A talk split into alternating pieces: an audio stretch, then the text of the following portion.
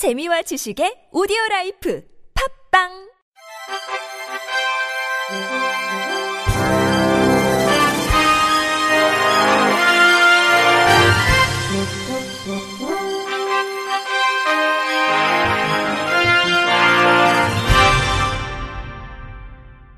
청취자 여러분 안녕하십니까? 4월 23일 화요일 KBS 뉴스입니다. 장애인들이 더 큰 위험에 처하게 되는 경우가 바로 화재나 지진과 같은 재난 상황일 겁니다. 그러나 장애인을 위한 대피 요령이나 교육은 전무한 실정입니다. KBS 이유민 기자의 보도입니다. 뇌병변 장애 1급 배재현 씨에게 빌딩에 불이 났다고 가정해 대피할 것을 요청해봤습니다. 정부의 비상시 국민행동 요령에선 빌딩 화재 시 승강기가 아닌 계단을 통해 대피하도록 안내하고 있습니다. 하지만 거동이 불편한 배 씨에게 계단은 또 다른 위험입니다. 인터뷰 배재현 서울시 도봉구 엘리베이터도 사용할 수 없는 상황에서 정말 불이 나고 대피를 할 수 없다고 했을 때 와서 보니까 지금 너무나 아찔하네요. 아찔하고 비상시 대피 요령이 비장애인 위주로 돼 있어 장애인은 따라할 엄두조차 못 내는 겁니다. 지진이 발생했을 때 엘리베이터는 절대 타면 안 돼요. 적절한 대피 방법을 배우는 것도 어렵습니다. 이곳에서는 전 국민을 대상으로 비상시 어떻게 대처할지 가르쳐 준다지만 장애인을 위한 프로그램은 없습니다. 인터뷰 비상대피 체험관 직원 음성 편조 장애인이라고 특별히 따로는 없고요. 청소하시는 거는 못하시고 미국과 일본 등 선진국은 대피가 느린 장애인의 특성을 고려해 별도의 대피 요령과 전용 대피소를 마련하고 있지만 우리는 문제인식조차 더딘 실정입니다. 인터뷰 행정안전부 지진방재관리과 직원 음성 편조 장애인 대피소라고는 딱히 저는 못 들어봤는데 장애인 대피소라는 게 있나요? 인터뷰 김성현 장애인 차별금지 추진연대 사무국장 비상 상황이 발생했을 때 어떤 건물로 어떻게 이동할 것이며 그 대피소가 기본적으로 장애인이 모두 접근할 수 있는 시설을 항상 갖추고 있는 그런 상시적인 체계가 마련되어 있어야 한다고 생각합니다. 재난 대비에서조차 소외된 장애인들의 안전권을 보장하기 위한 대책이 시급합니다. KBS 뉴스 이유민입니다.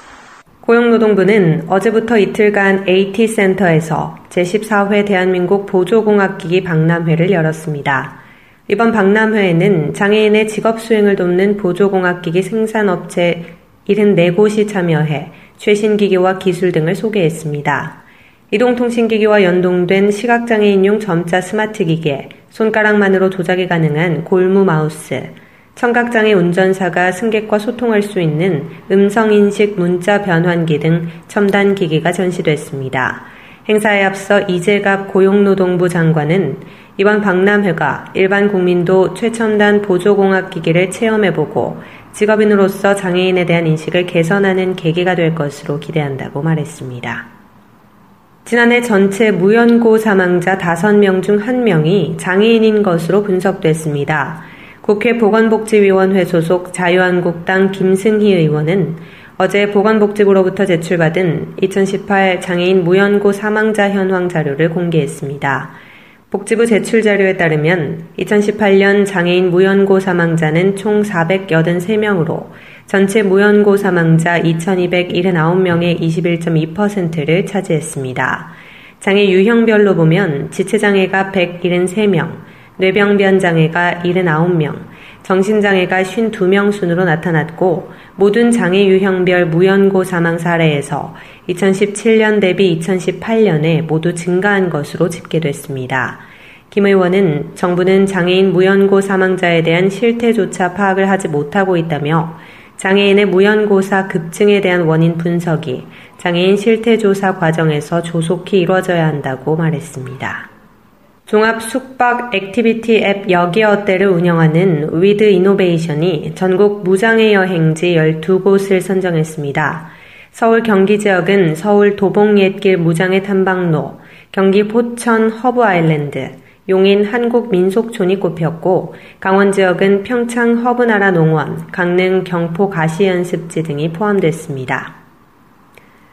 충청 지역은 당진 삽교호 바다공원, 서천 국립생태원이, 경상 지역은 대구 서문시장 야시장, 부산 시라이프 부산 아쿠아리움이, 전라 지역의 완도 수목원과 제주에 위치한 제주 민속촌, 제주 해녀 박물관도 장애인이 즐길 만한 우수 관광지로 선정됐습니다. 무장애 여행은 장애인의 권리 제고를 위해 100대 국정과제인 관광복지 확대와 관광산업 활성화에 포함된 국가정책입니다. 장애인 편의 숙소는 전용 주차 공간과 이들이 이용 가능한 객실 및 부대 시설을 마련하고 휠체어를 탄 채로 객실과 편의 시설을 이용하도록 승강기를 갖춘 곳입니다.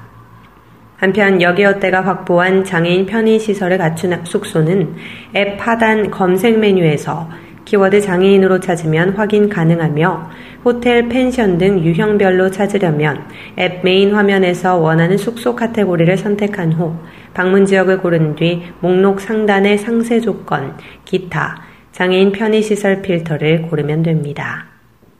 해마다 장애인 차별 철폐 시책에 대한 실태 조사를 실시하고 공표하도록 하는 법 개정이 추진됩니다. 더불어민주당 위성곤 의원은 지난 19일 이 같은 내용을 담은 장애인 차별금지 및 권리 구제 등에 관한 법률 일부 개정안을 대표 발의했습니다. 현행 장애인 차별금지법은 모든 생활 영역에서 장애를 이유로 한 차별을 금지하고 국가와 지방자치단체에 필요한 시책의 강구 및 추진 등 적극적인 조치 의무를 부여하고 있지만 그 기초자료로 활용하기 위한 실태조사와 관련한 규정은 없는 상황입니다. 개정안은 장애인 차별 철폐 시책의 기초 자료로서 실태 조사를 매년 실시에 공표하고 필요한 경우 수시 조사, 다른 기관 단체와의 공동조사는 물론 관련 기관 단체의 자료 제출이나 의견 진술을 요청할 수 있도록 하는 내용이 담겼습니다. 위성군 의원은 이날 장애인, 노인, 임산부 등의 편의 증진 보장에 관한 법률 일부 개정안도 대표 발의했습니다. 개정안은 편의시설의 확충뿐만 아니라 도로, 보도, 교통수단 등 전반적인 물리적 접근성과 정보통신 등을 이용한 웹 접근성 등을 종합적으로 고려해 국가 종합계획을 수립하도록 규정하고 산재돼 있는 장애인 관련 계획과의 조화를 이루도록 하는 내용이 담겼습니다. 위성군 의원은 장애인 정책이 실효성 있게 추진되기 위해서는 장애인 실태조사와 종합적인 계획 마련이 필수적으로 선행돼야 한다면서 장애인 차별 철폐를 위한 실태 조사와 편의 증진을 위한 국가 종합계획 수립 근거가 조속히 마련될 필요가 있다고 말했습니다. 법무부가 제공하는 변호사 시험 정보가 시각장애인들에게는 무용지물인 것으로 나타났습니다. 법무부는 장애인 차별에 대해 직접 시정명령을 내리는 기관이죠. MBC 이유경 기자가 보도합니다. 서울의 한 로스쿨에 재학 중인 김진영 씨. 김 씨는 사물을 전혀 볼 수 없는 전맹 시각장애인입니다. 그래서 김 씨는 시각장애인용 보조기기를 사용하고 있습니다. 공부하고자 하는 책의 내용을 담은 한글 파일을 보조기기에 입력하면 점자나 음성으로 변환돼 나옵니다.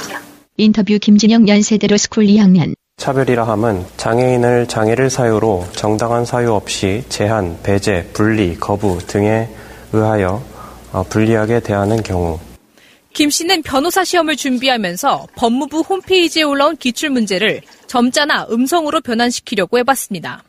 하지만 한글 파일이 제공되는 사례형과 선택형 문제와 달리 기록형 문제는 그림 파일로만 올라와 있습니다. 김 씨의 보조기기론 전혀 읽을 수가 없습니다. JPG 파일은 사진의 형태 또는 이미지이기 때문에 그거를 음성 프로그램이 바로 인식해서 읽을 수가 없는 것 같아요. 김 씨는 법무부에 그림 파일의 원본인 한글 파일을 제공해달라고 요청했지만 거절당했습니다. 제가 장애인인 걸 어떻게 확인하느냐. 시각장애 가지신 분에게만 제공을 하면 비장애인 분들에게는 한글 파일이 제공이 안 되는데 어, 형평성에 반하지 않겠느냐. 이럴 경우 김 씨가 직접 파일 변환을 의뢰해야 하는데 문제는 시간입니다. 그 사진을 다 일일이 어, 봉사자들에게 타이핑을 맡겨서 쳐야 되거든요. 근데 그 작업이 어, 짧게는 3개월에서 길게는 뭐 1년도 걸려요. 사실상 공부를 하지 말라는 얘기고 시험을 보지 말라는 얘기거든요. 법무부는 장애인 차별 행위에 대해 직접 시정 명령을 내릴 수 있는 기관입니다. 그럼 법무부가 장애인의 정보 접근권을 제한하고 있는 겁니다. 인터뷰 김재왕 희망을 만드는 법 변호사. 국가기관은 그 자신이 생산한 정보에 대해서 장애인이 동등하게 그런 정보를 얻을 수 있도록 편의를 제공할 의무를 부여하고 있습니다. 김 씨는 국가인권위원회에 진정을 넣는 방안을 고려하고 있습니다.